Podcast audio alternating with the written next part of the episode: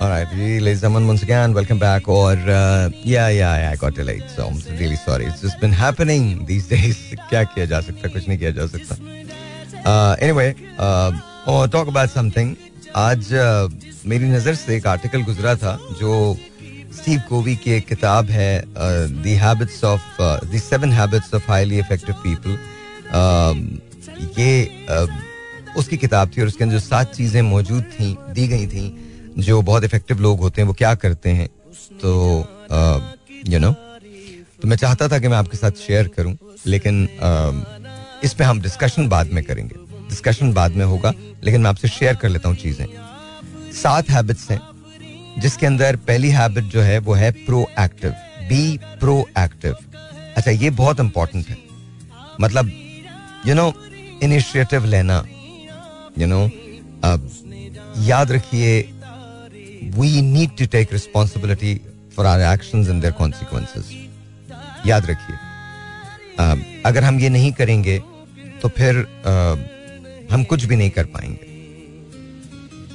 याद रखिए अगर हम शुरू से अपना माइंड सेट ये बना लें कि हमें प्रोएक्टिव रहना है यानी हम वक्त तैयार रहना है सोचते रहना है we should take responsibility of our action and you know decision and all तो हम अपनी जो समझ लें कि डेस्टिनीज हैं या जो मंजिलें हैं, उनको हम कार्व करना शुरू कर देते हैं।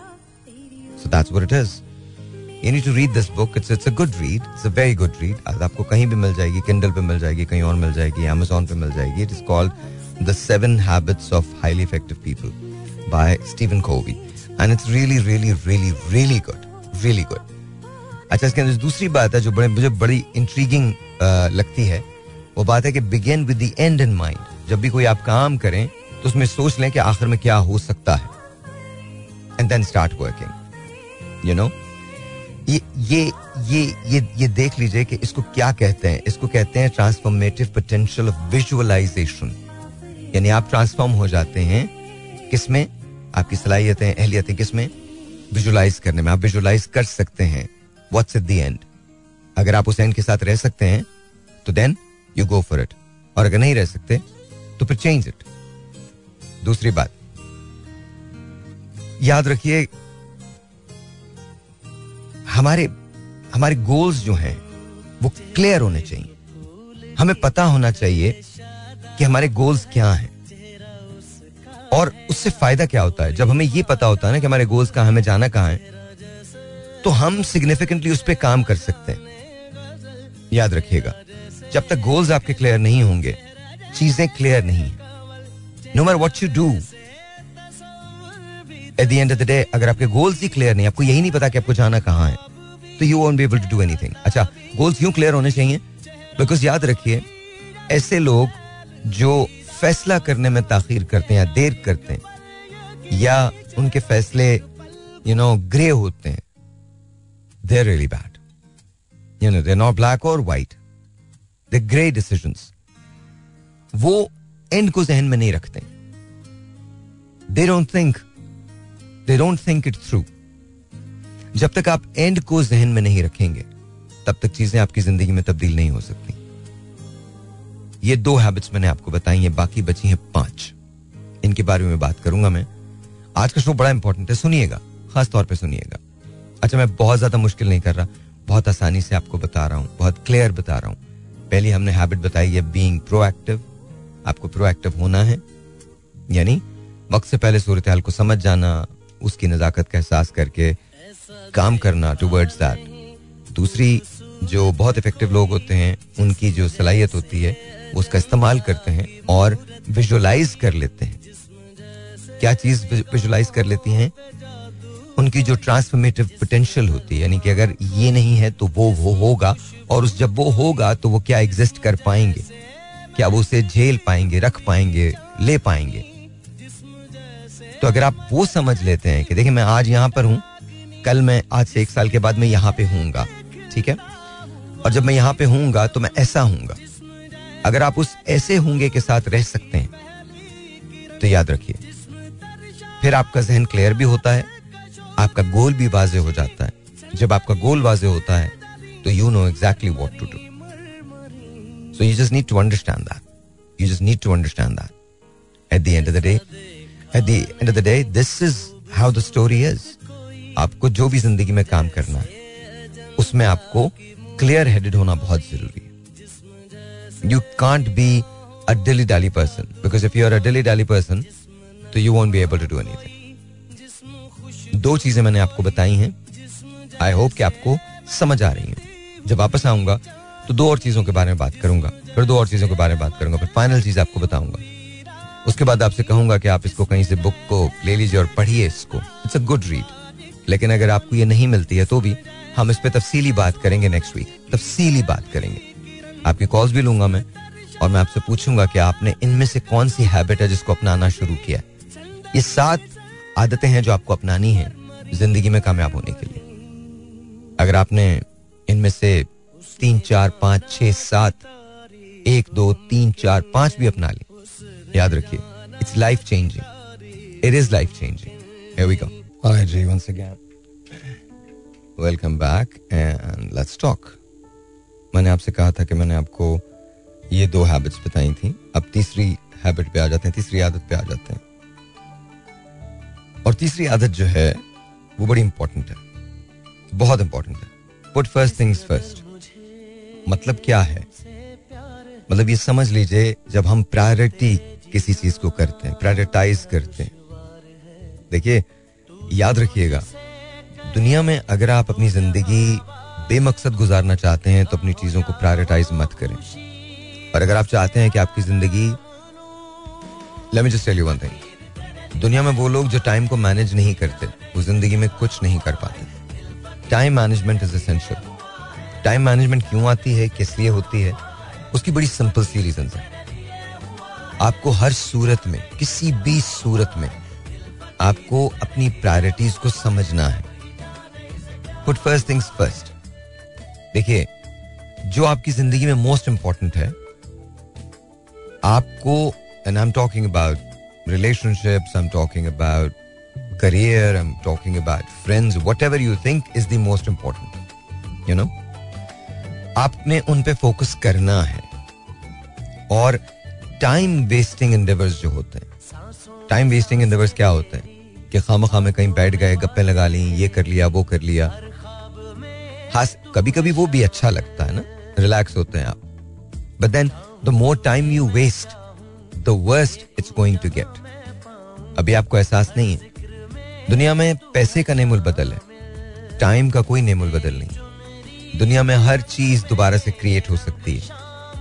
टाइम दोबारा क्रिएट नहीं होता। जो वक्त चला जाए, वो चला जाता है। सो प्लीज़ डू अंडरस्टैंड आप प्रायोरिटी सिर्फ़ उसी वक्त कर सकेंगे, अपने आप को प्रायोरिटाइज सिर्फ़ उसी वक्त कर सकेंगे, जब आप टाइम को मैनेज कर लेंगे। If you don't manage time you won't be able to do anything time को मैनेज करना बहुत ज़्यादा ज़रूरी है। सो so, अगर आप मैनेज कर सकते हैं तो टाइम बिल्कुल ठीक गुजार रहे हैं। और अगर आप मैनेज नहीं कर सकते आपको नहीं पता कि आपने ज़िंदगी में करना क्या है then it becomes very very difficult very difficult so here my question to you क्या आप अपने टाइम को मैनेज करते हैं? आई डोंट थिंक सो अक्सर लोग प्रायोरिटी समझ ही नहीं पाते। अच्छा ये हर चीज़ एक दूसरे से जुड़ी हुई है। प्रायोरिटी क्यों नहीं समझ पाते? क्योंकि उन्होंने एंड नज़र में रखा ही नहीं होता। जब एंड नज़र में रखा नहीं है तो गोल का भी नहीं पता गोल भी क्लियर नहीं है। यू अंडरस्टैंड कि मैं क्या कह रहा हूँ? गोल भी क्लियर नहीं है। एंड भी जहन में नहीं है। ठीक है? अच्छा फिर चूँकि प्रोएक्टिव नहीं होते, इसलिए किसी भी चीज़ के लिए पहले से तैयारी नहीं करते। कभी भी तैयारी नहीं करते। आपने देखा, हर चीज़ कनेक्टेड है। बात हम किसकी कर रहे हैं? बात हम कर रहे हैं प्रायोरिटीज की। लेकिन प्रायोरिटीज कनेक्टेड किससे हैं? इन दो हैबिट से जो इससे पहले हैं। इससे पहले की जो प्रोएक्टिव भी आपको होना है। ठीक है? And keep the end in your mind तो हमारे पास तो ये सब कुछ, ये फैसिलिटी तो है ही नहीं। हमारे जहन ने ऐसे काम ही नहीं करना। हमारा जहन तो अचानक से होने वाले हादसों पे रोता रहता। जबकि याद रखिए, कोई हादसा भी अचानक नहीं होता। उसके अवामिल होते हैं, उसकी चीज़ें होती हैं। अगर आप ज़िंदगी के अंदर कंट्रोल चाहते हैं लाइफ के अंदर कंट्रोल चाहते हैं तो फिर उसके लिए आपको डीप अंदर जाके कुछ खंगालना पड़ेगा अपने लिए। उस खंगालने का नाम है soul searching you have to do that जब आप सोल सर्चिंग करेंगे तो आपको पता चलेगा what are you made of याद याद रखिए कभी कभी मेरे लिए भी बहुत मुश्किल होता है. Revenge is the worst enemy of your progress revenge is इसको याद रखिएगा, हमें अक्सर लोग रिवेंज के पीछे पड़ जाते हैं. बदला बदला बदला. इट्स द वर्स्ट एनिमी इससे ज़्यादा बुराई आप नहीं कर सकते जब आप बदले लेने पे उतर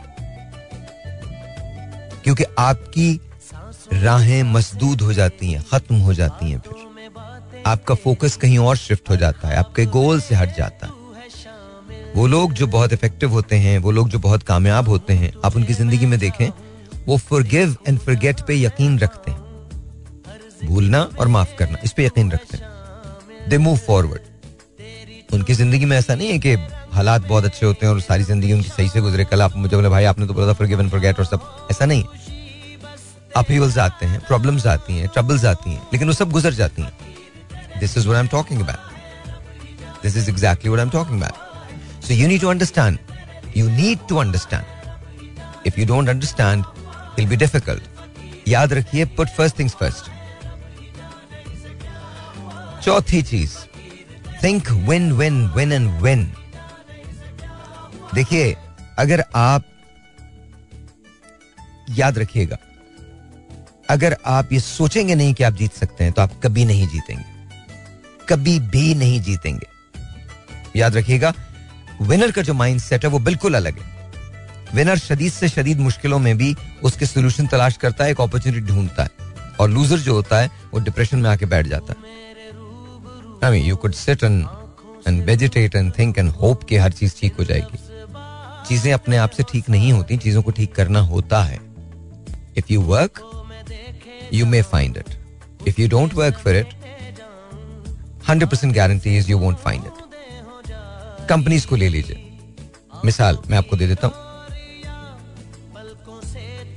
हम अमोर के लिए काम करते हैं। अमोर goes through everything that any other company goes through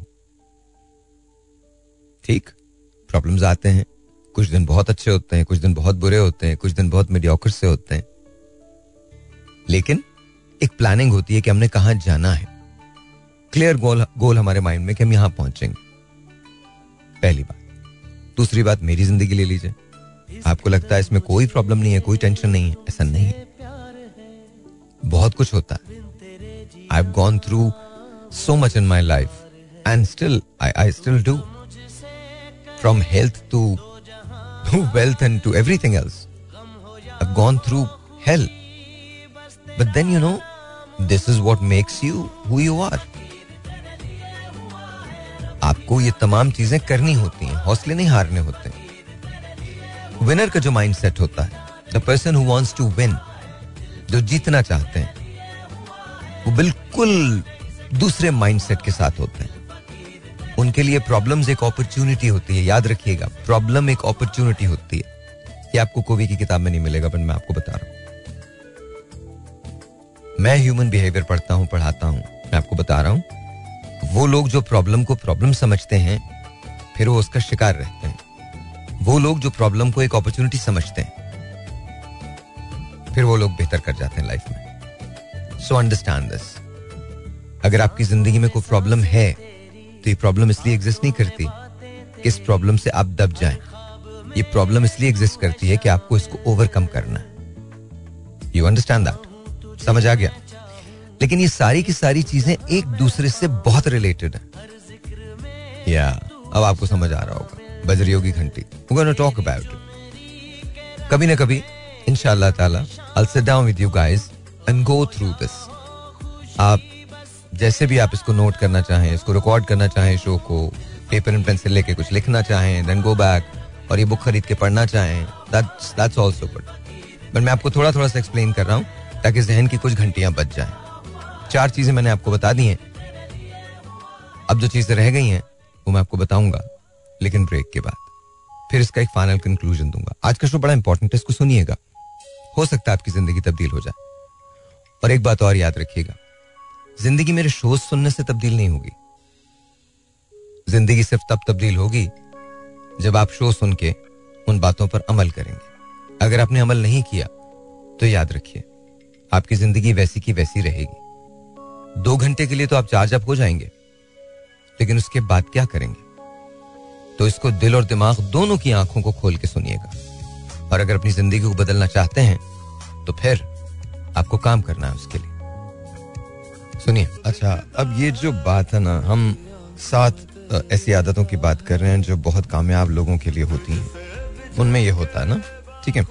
तो अब स्टीव को भी जो पांचवी आदत बताता है for seven in in the book the seven habits of most effective people उसके अंदर जो पांचवी आदत बता रहा है, वो कह रहा है कि seek first to understand then to be understood अच्छा ये बिल्कुल एक सीधी सीधी सी बात है। इसके अंदर कोई यू नो दूसरा है ही नहीं। आपको ये सबसे सबसे आसान बात है जो जो हमें समझ आता है।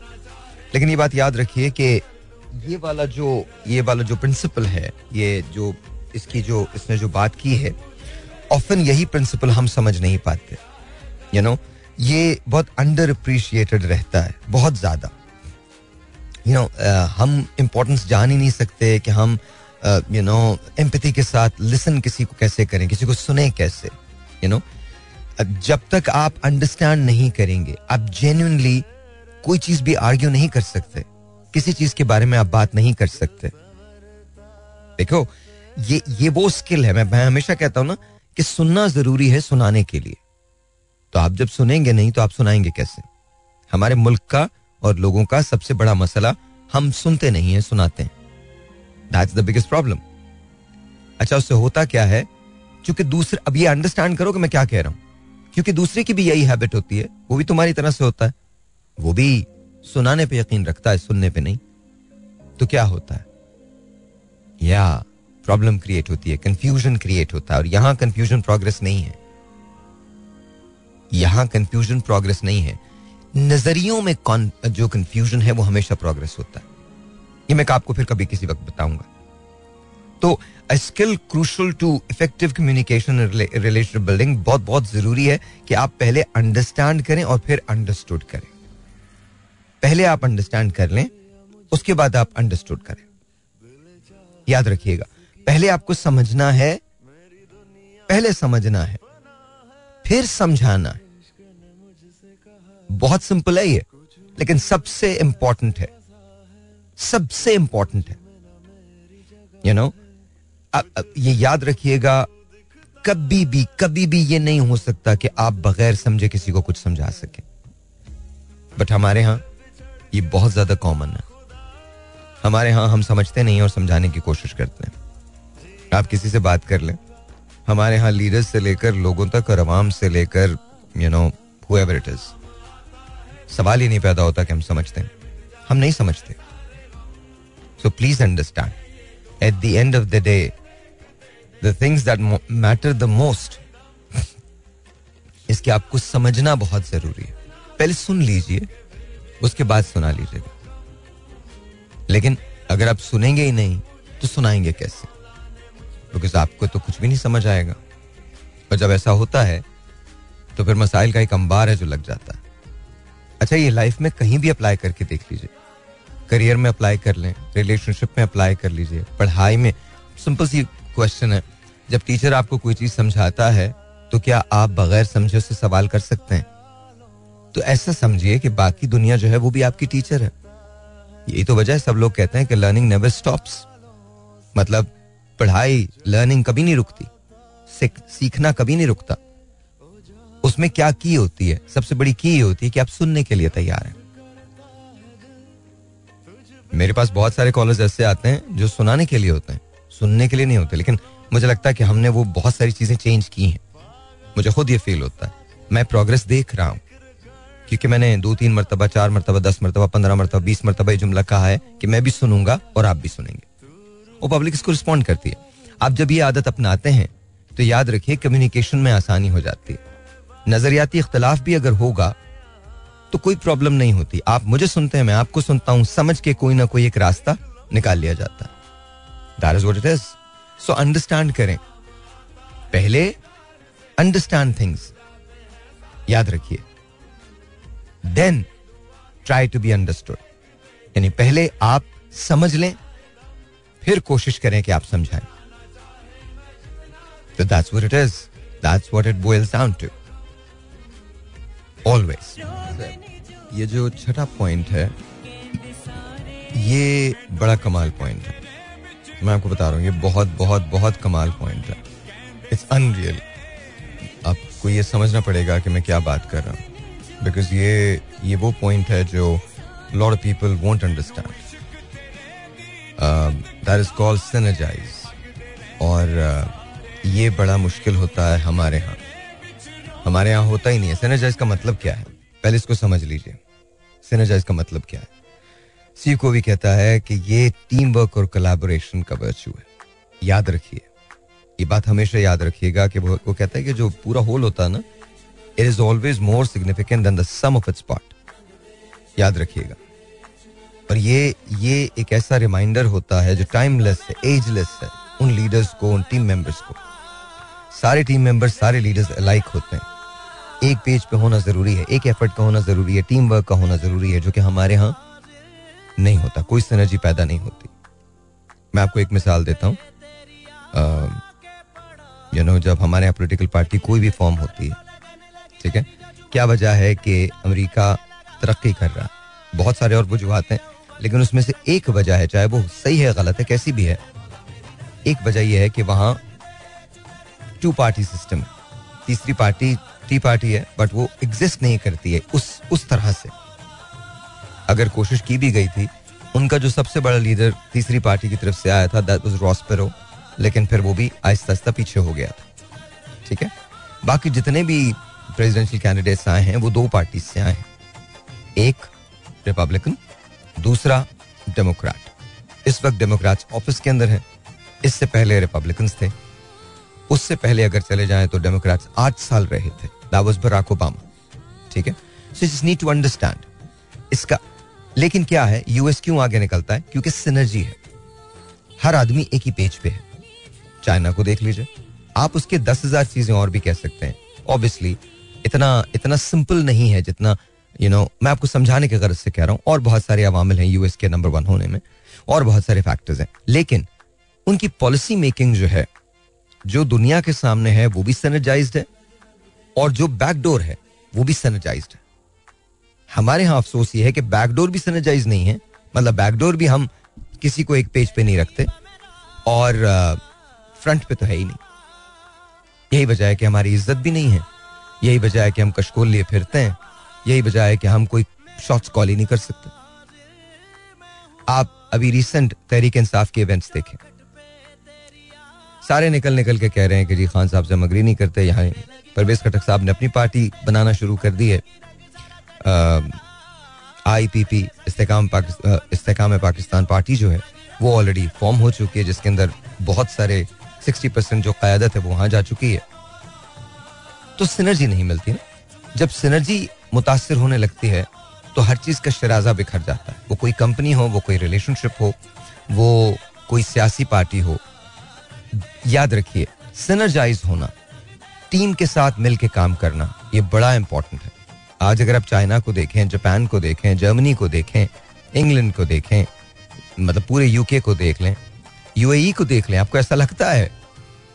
ये सारे के सारे ममालिक इंतहा से ज़्यादा सेनेजाइज हैं एक दूसरे के साथ। मतलब अपनी अपनी पॉलिसीज़ में अपने अपने डिपार्टमेंट्स में अपने अपने इदारों में, लोगों में अच्छा याद रखिए, ये क्यों? इसको आप इस, इन सात हैबिट्स की सबसे खूबसूरत बात यह कि नीचे से पढ़ें तो भी उतनी इंपॉर्टेंट है, ऊपर से पढ़ें तो भी इंपॉर्टेंट है। किसी भी को किसी का भी नाम दे दें आप। अब आप इसको सोचिए कि सिनर्जी पैदा कैसे होती है? सिनर्जी तब पैदा होती है जब आपको, आप तैयार होते हैं किसी भी चीज़ के लिए। ठीक है? जब आपने सोच लिया होता है कि एंड क्या है। जब आप अपने टाइम को प्रायोरिटाइज करते हैं। एम आई राइट और रॉन्ग मतलब ये, ये बात है ना? फिर जब आप ये सोच रहे थे कि आपको जीतना है ठीक है? फिर जब आप ये सोच लेते हैं कि आप पहले समझ लेंगे फिर आप समझाएँगे। जब आप में ये ट्रेड्स पैदा हो जाते हैं तो आप किसी शख्स के साथ भी काम करते हैं। इसमें सबसे इंपॉर्टेंट ट्रेड क्या है? कि आप पहले समझेंगे फिर समझाएँगे। क्या ये हमारे यहाँ नहीं है इसीलिए सिनर्जी पैदा नहीं होती। सवाल ही नहीं पैदा होता। हम प्रायोरिटाइज नहीं करते। ना मुल्क को कभी प्रायोरिटाइज किया ना उसके सिस्टम को कभी प्रायोरिटाइज किया। आप देख लीजिए। हमारे यहाँ किस चीज़ को आप लेते हैं जो सबके लिए एक जैसी है? अदालतें ले लें एक जैसी नहीं है। हम्म, होना चाहिए नहीं बहुत सारे अवामिल हो सकते हैं। वो छोड़े अवामिल पे नहीं जाएँगे हम। अवामिल पे इस वक्त नहीं जाएँगे। ये ब्लेम गेम में नहीं चाहिए। आउटकम देखिए कि आउटकम क्या है। अब उसकी दुरुस्तगी जहाँ से होनी है वहाँ से दुरुस्त किया जाए। डोंट ब्लेम हेल्थ केयर देख लीजिए। क्या सबको यकसा अवेलेबल है? नहीं। रीजन ये तमाम चीज़ें। बिकॉज़ हमने किसी भी चीज़ को सैनिटाइज नहीं किया। या? आगे आ जाइए। पॉलिटिकल पार्टीज़ पॉलिटिकल सिस्टम्स एक पार्टी बनती है अल्हम्दुलिल्लाह तीन महीने बाद उसी पार्टी के धड़े हो जाते हैं। वाई सिनर्जी नहीं होती। लोग काम नहीं करना चाहते एक साथ। पाकिस्तान के पास एक गोल्डन अपॉर्चुनिटी थी। तहरीक अदम एतमाद आ चुकी थी। खान साहब जा चुके थे। याद रखिए, इस वक्त जो ब्लेम हो रहा है, जो तरीके से आपको ब्लेम किया जा रहा है, खान साहब के पास एक गोल्डन अपॉर्चुनिटी आई थी। ये सारा का सारा तोक जो था, महँगाई का, इसका, ये पीडीएम ने अपने गले में डाल लिया था and more so Noon league ठीक है? लेकिन खान साहब बैठने के लिए तैयार ही नहीं हुए। खान साहब ने बगैर सोचे समझे मना कर दिया कि मैं समझना ही नहीं चाहता जी। मैं समझा रहा हूँ। अच्छा फिर इनकी जब ज़ाहिर है, आप सिर्फ़ समझाने के पे लगे रहेंगे और समझेंगे नहीं तो कोई चीज़ भी तब्दील नहीं होगी। आज होते होते ये हुआ कि खान साहब एक तरफ़ अकेले हो गए। मैं उन कीबोर्ड वॉरियर्स की बात नहीं कर रहा जो छुप के एक आध ट्वीट कर देते हैं। अच्छा फिर रॉन्ग इन्फो सारे बात में फैला दी। गलत हुआ ना? एडवाइजर्स ठीक नहीं थे। क्योंकि क्या था? क्योंकि उस पूरे तहरीक इंसाफ के कैंप में सिनर्जी नहीं थी। अब समझ आया है, कितना इंपॉर्टेंट है ये होना। हर आदमी अपने लिए काम कर रहा था। खान साहब को तनहा ब्लेम कर देना ठीक नहीं है। आज बुरा वक्त है तो हर आदमी खान साहब को ब्लेम करेगा। हर आदमी ये कहेगा कि वो ऐसे हैं, वो ऐसे हैं, वो ऐसे हैं। कोई कोई ये बात नहीं जानता कि खान साहब को इस मकाम पे लाने वाले और बहुत सारे लोग हैं। जो खान साहब की एक एक मिस्टेक थी, वो ये थी कि उन्होंने उन्होंने टीम मेंबर्स जो हैं, उनके साथ मिलकर काम नहीं किया। His word was it and that's about it उसके अलावा कोई वर्ड नहीं थे। गलत। ये गलत। ये गलत।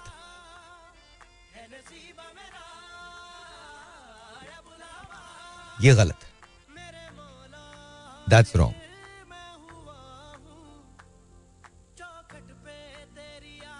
that is wrong that is very very wrong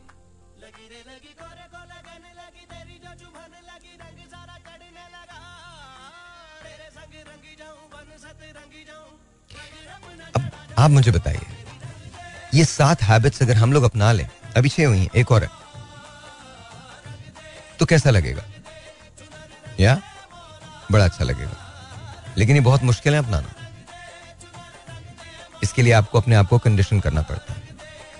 याद रखिए at the end of the day no one goes with you once you are dead your story is finished याद रखिएगा मेरी बात।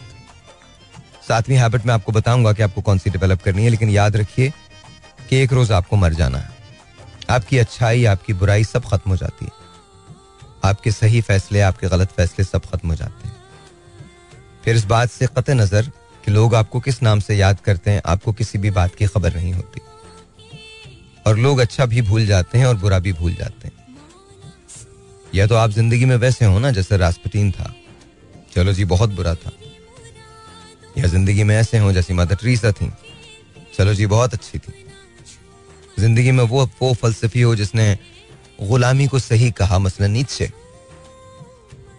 यू नो या वो हो जो बेचारा तलाश करता रहा कि ज़िंदगी के माने क्या है। हर चीज़ जो मुनफरिद होगी, उसे लोग याद रखते हैं। कुछ दिन तक याद रखिए, ये फलसफी भी एरिस्टोटल हुआ, होमर हुआ यू नो निच्छे हुआ। ये ये सब भी यू नो दुनिया की एक मार्क तोलारा किताब है लियोटॉल्स्टाई की वॉर एंड पीस ठीक है? ये कितने दिन याद रहेगी लोगों को? ये हमारी और आपकी सोच है। नई नई चीज़ें डेवलप हो चुकी हैं नई नई चीज़ें आ रही हैं। इवन स्टीव को भी मैं इसे उन लोगों में से मानता हूँ जो ह्यूमन बिहेवियर को बहुत ज़्यादा समझते थे। हुँ? लेकिन सवाल यह है कि क्या इसके अलावा दुनिया में लोग एग्जिस्ट नहीं करते? बिल्कुल करते। एक संदीप महाश्वरी महा, मुझे उनका नाम पूरा नहीं आता। महाश्वरी मुझे मालूम नहीं है बट वो बहुत अच्छा बोलते हैं। हिंदुस्तान से वो करते हैं। और आप उनको भी सुन सकते हैं, हिंदी में बात करते हैं वो मतलब Urdu, Hindi mixed English Minglish Minglish Hindi जो भी वो बात करते हैं, उनकी भी बात समझ में आती है but he is very precise very very precise he jokes and all that चीज़ें करते हैं। इसके अलावा, और बहुत सारे ऑफ़ कोर्स टोनी रॉबिन्स मेरे ख्याल में उससे बेहतर कोई शख्स भी नहीं है जिसने ह्यूमन बिहेवियर को स्टडी किया और मज़े की बात यह है मुझे वो एक वाहिद शख्स नज़र आता है जिसका नाम टोनी रॉबिन्स है, जिसकी थ्योरीज वक्त के साथ साथ तब्दील हुई हैं। वो स्टक नहीं हुआ। वो असल में प्रोग्रेसिव है। उसने, क्योंकि अगली जो बात है ना, जो मैं करने जा रहा हूँ, सातवीं हैबिट है, वो इसने अपनाई है। और इसके बाद एक रूल ऑफ़ थम बना है, जो अभी मैं आपसे बात करने वाला हूँ। इससे पहले दुनिया के साइंस की दुनिया में सिर्फ़ एक आदमी ने इस हैबिट को अपनाया था, और उसका नाम था Stephen Hawkins because Stephen Hawkings हमेशा तैयार था समझने के लिए। स्टीवन हॉकिंग्स हमेशा तैयार था सीखने के लिए। उसने अपनी ही थ्योरीज को गलत कह दिया था। अपनी ही थ्योरीज को बरमला उसका इजहार किया था कि मैं गलत हूँ। Rest is all up to you आपकी ज़िंदगी है। आप जैसे चाहते हैं, आप उसे वैसे गुजारिए। लेकिन ये जो हैबिट मैं आपको बता रहा हूँ ये जो छह हैबिट्स मैंने आपको बताई हैं सातवीं जब मैं आपको बताऊँगा तो आप इसको आराम से एक एक, एक पैराए में देख सकेंगे। प्लीज़ डू अंडरस्टैंड अगर आप इन सात आदतों को अपना लेंगे तो आपकी ज़िंदगी में पहले दिन से तब्दीली आ जाएगी। No am not talking about political तब्दीली। नॉट टॉकिंग अबाउट पाकिस्तान में जो तब्दीली आ रही थी या आ गई है या होगी उसकी बात नहीं कर रहा और एक बात याद रखिएगा short term goals and long term goals आपका लॉन्ग टर्म मैं अक्सर लोगों से ये पूछता हूँ, जब बात करता हूँ कि आप क्या करना चाहते हैं अपनी मैं पाकिस्तान की खदमत करना चाहता हूँ। ये लॉन्ग टर्म गोल है। इसका शॉर्ट टर्म वर्जन ये है कि आप पहले कुछ बन जाए। बस वो बनने के बाद, बनने के लिए पुरस्कार तरीके से खामोश है। मैं डॉक्टर बनना चाहता हूँ, कर क्या रहे हो? मैं बिज़नेस करना चाहता हूँ, कर क्या रहे हो उसके लिए? So you are never prepared because आपका गोल क्लियर नहीं है। मैंने कहा ना, गोल जब तक क्लियर नहीं होगा, तब तक चीज़ें बेहतर नहीं होंगी। पाकिस्तान की खिदमत करना बहुत अच्छी बात है, पर कैसे करेंगे? हम हर चीज़ में फलसफे को ले आते हैं। आपको पता है, फलसफे की बुनियाद भी अब तब्दील होने लगी है। एंड टेल यू व्हाई फलसफा, इन, अब ये याद रखिएगा मेरी बात। फलसफा फलसफा सिर्फ़ 20 फ़ीसद बुनियाद पे मरकूज होता है। याद रखिएगा 20 फ़ीसद सिर्फ़ बुनियाद पे, यानी बेसिस पे मरकूज होता है, जो ह्यूमन बेसिस है।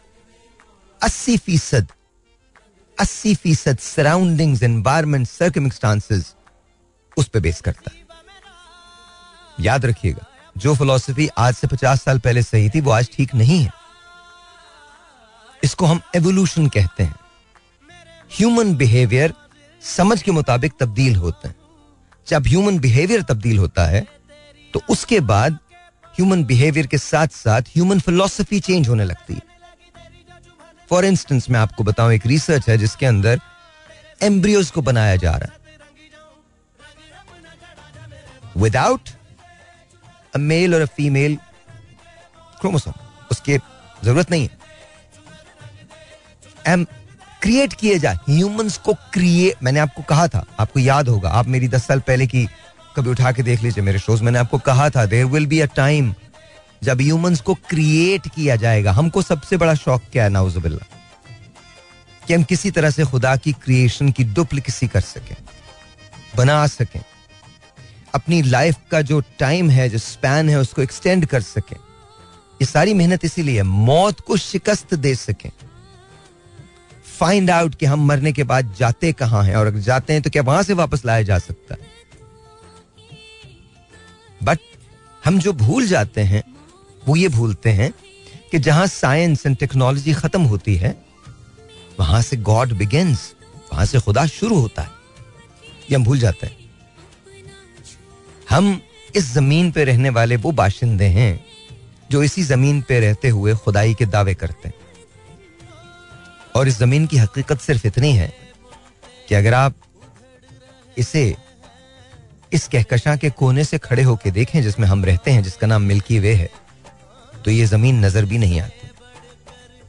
और अगर आप इस कहकशा से गुजरना चाहते हैं और दूसरी कहकशाओं में दाखिल होना चाहते हैं तो गुजरने के लिए आपको एक लाख चौबीस हज़ार नूरी साल चाहिए। तकरीबन, डिपेंडिंग कि आप हैं कहाँ। बट तकरीबन इतने। सवा लाख नूरी साल। नूरी साल क्या होता है? लाइट ईयर क्या होता है? जब आप तीन लाख किलोमीटर फ़ी सेकेंड की रफ्तार से ट्रेवल करें। अब इमेजिन करें टॉप स्पीड क्या होती है? किसी भी जहाज़ की टॉप स्पीड क्या है? इमेजिन कीजिए। Thousand miles per hour two thousand miles per hour man made objects जो हैं, उसके अंदर आप ये देख लीजिए कि दो हैं जिसका नाम वॉयजर वन और वॉयजर टू है। उन्होंने उन्होंने जो एक्सलेशन ले ली है due to you know projectile velocity and all तो वो सत्रह हज़ार किलोमीटर फ़ी घंटे की रफ्तार से भी उन्होंने ट्रैवल किया है और सत्रह हज़ार मील फ़ी सेकंड की रफ्तार से भी ट्रैवल किया उस man men man made object ने। लेकिन इमेजिन कीजिए कि आप तीन लाख तीन लाख मील फ़ी सेकंड की रफ्तार से ट्रैवल करें। और वॉयजर की स्पीड चेंज होती रहती है। डिपेंडिंग के वो कहाँ से गुजर रहा है।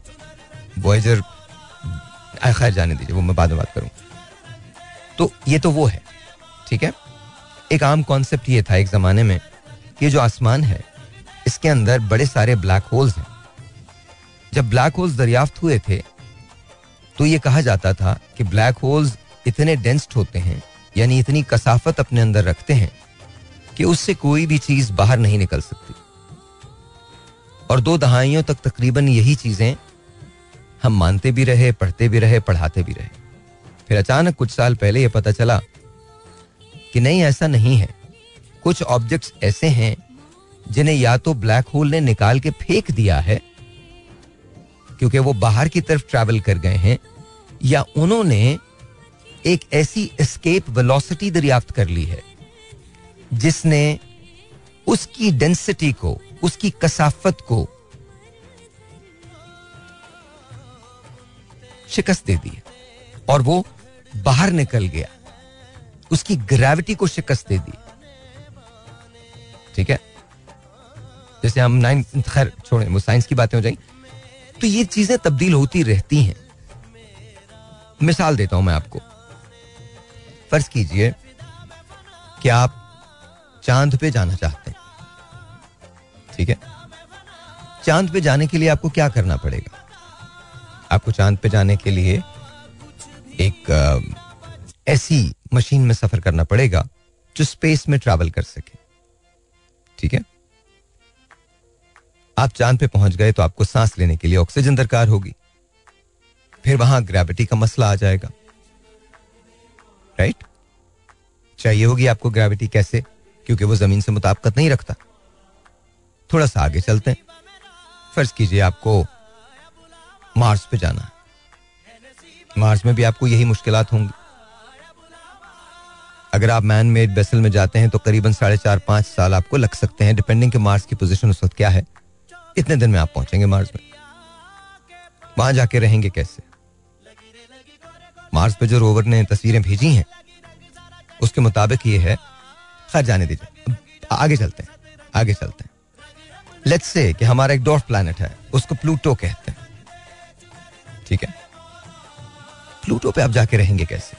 रोशनी नहीं है, सर्द है, क्या करेंगे? फिर आगे चलिए। मकसद क्या है? मकसद ये है कि जब तक आप इसे समझेंगे नहीं, अब समझिएगा मेरी बात, जब तक आप इसे समझेंगे नहीं कि आपका मुकाबला किस चीज़ से है, आप उसे ओवरकम कैसे करेंगे? क्या आज से पहले किसी ने यह सोचा था कि इंसान चाँद पर जा सकता है, या मार्स पर उतर सकता है, या वोएजर भेज सकता है, ये सब कुछ मुमकिन कैसे हुआ? कि पहले हमने बेसिक अंडरस्टैंडिंग डेवलप की स्पेस की। फिर स्पेस में मौजूद कुतें जो काम करती हैं, उनकी बेसिक अंडरस्टैंडिंग डेवलप की। फिर अपनी चीज़ों को देखा कि हमारे पास अवेलेबल चीज़ें क्या हैं। हम कैसे उनको ओवरकम कर सकते हैं? फिर इसके बाद इंसान ने अपना कदम बढ़ाया। टू अंडरस्टैंड पहले, सबसे पहले आपने समझना है, उसके बाद आपने समझाने की कोशिश करनी। मैंने ये सारी बातें क्यों की हैं? ये आपको सातवीं हैबिट के बारे में जब मैं बताऊँगा तो पता चलेगा आपको। सुने। अच्छा याद याद रखिएगा कि अब जो मैं बात करने जा रहा हूँ, वो इन सब चीज़ों का हासिल है। स्टीव को भी कहता है शार्प एंड द सॉ इसका मतलब क्या है? इसका मतलब ये है कि आप हमेशा अपनी धार को यू नो तेज करते रहे। ये धार कौन सी है? नो no, ये वो वाली सौ नहीं है जो आप समझ रहे हैं। ये दराती नहीं है। ये इल्म है। मतलब आपको कंटिन्यू अपने आप को अपडेट करना। अपग्रेड करना। You need to not stop learning ever ज़िंदगी के अंदर आपको हमेशा हमेशा सीखने की कोशिश करनी आपके ख्याल में, कौमों की तरक्की में लर्निंग का या इल्म का और कांस्टेंट इल्म का कितना बड़ा किरदार होता है? ऑस्ट्रेलिया की एक ऐसी ज़मीन है, जिसे आउटलॉज ने आबाद किया था। जैसे काले पानी की सजा होती है ना? ऐसे वहाँ लोगों को फेंक दिया जाता था। वहीं से वो लोग आबाद हुए। और उसके बाद आप देख लीजिए कि आज वो कहाँ है। इमेजिन करें। क्योंकि इल्म था ना। मुसलसल सीखते रहे। मुसलसल सिखाते रहे। और हुआ क्या था? उनमें ये सातों हैबिट्स आपको मिल जाती हैं। ये ऑस्ट्रेलिया की कहानी। स्कैंडिनेवी में आ जाए। ये सारी वाइकिंग टेरिटरी थी। दुनिया के शदीद तरीन वॉरियर्स थे ये। आज जहाँ आपको अमन नज़र आता है, Denmark, Switzerland, Norway and all of it सारा बॉल्टिक जितना भी why do you think it is because ये हमेशा सीखते रहे। कभी नहीं रुके। आपकी लर्निंग कभी नहीं रुकनी चाहिए। आपको हमेशा पढ़ना हमेशा आगे बढ़ना आगे चलिए स्विच कर लीजिए। इमेजिन करें कि आप मंगूल हैं। आज वेर इज़ चाइना एक जमाने में चाइनीज़ बर वॉरियर्स फिर एक बहुत बड़ा चाइना पे दौर आया, जब they were heavy into drugs नशा करते थे, अफीम पीते थे। They were not working they were happy living a very average और बिलो एवरेज लाइफ माओ के इमेन एंड चेंज एवरीथिंग आज लुक चाइना वो China is Japan again warriors Huge warriors. History पड़ी है. कभी कन्फ्रंटेशन चाइना से हो रही है तो कभी कोरिया से हो रही है. But guess what they never stop learning फिर सेकेंड वर्ल्ड वॉर में उन पे उनके दो बड़े शहरों पे, दो बड़े सनती शहरों पे बॉम्ब गिराया गया एटम बॉम्ब गिराया गया. They were destroyed completely destroyed but they rose from the ashes वो खाक से उठे. दोबारा से. काम किया। Look where Japan is today Japan देने वाला मुल्क है, लेने वाला नहीं। वहाँ इतना डिसिप्लिन है कि जब सुनामी आया था, लोगों ने लाइन लगा के पानी पिया। हमारे यहाँ पानी बटे आटा हम बात हो जाती। देखिए, बुरा मत मानिएगा। हम जब तक अपनी चीज़ों को सही नहीं करेंगे, हम ब्लेम तो कर देते हैं हुकूमत को पॉलिटिशियंस को स्टैब्लिशमेंट को जुडिशरी को, हर एक को ब्लेम करते हैं। सिवाय अपने आप के। हम सब तरफ़ देख रहे हैं सिवाय अपने। अब मैं ये नहीं कहता सारा कसूर आपका है। लेकिन जो आपका कसूर है उसे दुरुस्त कर लीजिए। याद रखिए दुरुस्तगी वहीं से शुरू होगी। और अगर आप ये समझ रहे हैं कि दुरुस्तगी शुरू नहीं होगी यहाँ से, और आप इन लोगों को बोलते रहेंगे, ये आपको बोलते रहेंगे। बात वहीं आ जाएगी। ना आप पहले समझना चाहते हैं कि प्रॉब्लम क्या है। ना वो समझना चाहते हैं कि प्रॉब्लम क्या है। आप भी सिर्फ़ सुनाना चाहते हैं, वो भी सिर्फ़ सुनाना चाहते हैं। मैं आपको एक छोटी सी बात बताता हूँ। मैं अभी देख रहा था एक स्पीच जो बिलावल भुट्टो साहब ने की। I actually like him I like him I think he has the capability yet हमारा पॉलिटिकल सिस्टम ऐसा नहीं है कि वो इनमें वो भी वही हो जाएँगे जो बाकी लोग हैं। हमारा पॉलिटिकल सिस्टम ऐसा नहीं है जो लोगों को बनाता है। नो हमारे यहाँ बहुत अच्छा लीडर बहुत बुरा बन जाता है। माजरत, ये हमारे साथ बहुत हुआ है और मुझे यही फेयर बिलावल के लिए भी है। Because I think he has the potential उनके पास डेफिनेटली पोटेंशियल है। But the system won't allow it और जो उनके एडवाइजर्स हैं आसपास के, वो भी बड़े कमाल लोग हैं। They don't speak up they don't they don't tell him कि ये गलत है। मैं आपको छोटी सी एक मिसाल देता हूँ। हमारे यहाँ जब आप लीडर की खुशामद करने में लग जाए तो समझो बुराई के दिन शुरू हो गए। हम मिसालें इतनी बड़ी बड़ी देते हैं, खुलफा राशिदीन की मिसालें देते हैं। खुलफा राशिदीन को मैं सिर्फ़ उन्हीं की बात कर रहा हूँ जो जो जो सहाबा भी थे। उनको खुशामदियों से नफरत थी। हमारे यहाँ खुशामदी लोग दिमाग खराब कर देते हैं। वो कनेक्शन बनने ही नहीं देते। वो तस्वीर में लीडर्स को ढूंढते हैं। I don't know how it's going to be लेकिन मैंने आपको सातों आदतें बता दी। अगर आप अपनी ज़िंदगी को तब्दील करना चाहते हैं तो याद रखिए, हमेशा प्रोएक्टिवली काम कीजिए। जब वक्त आ जाए तो नहीं कि आप अचानक से कूद पड़े नो एंटिसिपेट कीजिए कि ये हो सकता। बी रेडी फॉर इट ठीक है? Keep the end in mind बिल्कुल जब आप कोई काम शुरू करें तो उसका एंड नज़र में रखें कि ये हो सकता है। क्या मैं इसके साथ रह सकता हूँ? अगर रह सकता हूँ तो मैं काम कर या? समझ आ रही है यहाँ तक बात? फिर इसके साथ साथ टाइम को प्रायोरिटाइज करना सीखिए। पुट फ़र्स्ट थिंग्स फ़र्स्ट आपको लगता है जो चीज़ आपके लिए इंपॉर्टेंट है और आपके गोल के लिए गोल बड़ा ज़रूरी है ना? जब आप बिल्कुल याद रखिए, दूसरी बात क्या थी? कि आपको एंड पता होना चाहिए। एंड कैसे पता होगा? जब आपका गोल बिल्कुल क्लियर होगा। अगर आपका गोल बिल्कुल क्लियर है तो फिर आप उसके लिए चीज़ों को प्रायोरिटाइज करेंगे ना। तो आपको प्रायोरिटाइज करना बहुत ज़रूरी है। इसके बाद एक माइंडसेट होता है, जो विनर का होता है, वो ज़रूर है।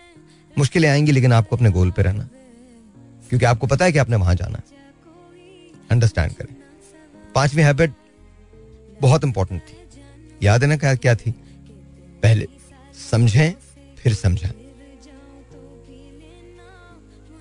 मैं आपको बता रहा हूँ जब तक आप समझाना शुरू नहीं करेंगे सॉरी समझना शुरू नहीं करेंगे, आप समझा नहीं सकते। या आप ये कोशिश नहीं कर सकते कि आप बगैर समझे हुए लोग आपको समझ जाएँ, ऐसा नहीं आप पहले समझ लें, फिर कोशिश करें कि लोग आपको समझें। टीम वर्क उसमें एनर्जी पैदा करना। एक, सबको साथ लेके चलना, बहुत ज़रूरी है। और आखिरी बात थी नेवर स्टॉप लर्निंग अगर आप, आपने पढ़ना ही छोड़ दिया, लर्न करना ही छोड़ दिया,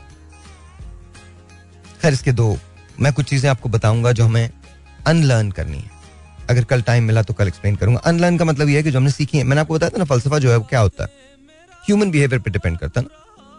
बीस फ़ीसद सिर्फ़ बुनियाद पे डिपेंड करता है, अस्सी फ़ीसद एनवायरमेंट सराउंडिंग सर्कमस्टांसेस इसकी बिना पर होता। है कुछ चीज़ें हमें अब अनलर्न करनी है। वरना वक्त वो अनलर्न करवाता है और वक्त बड़ा कातिल होता है। सो अंडरस्टैंड करें, कुछ चीज़ें हमें अनलर्न अनलर्न का मतलब क्या है? उनसे पीछे छुड़ाना।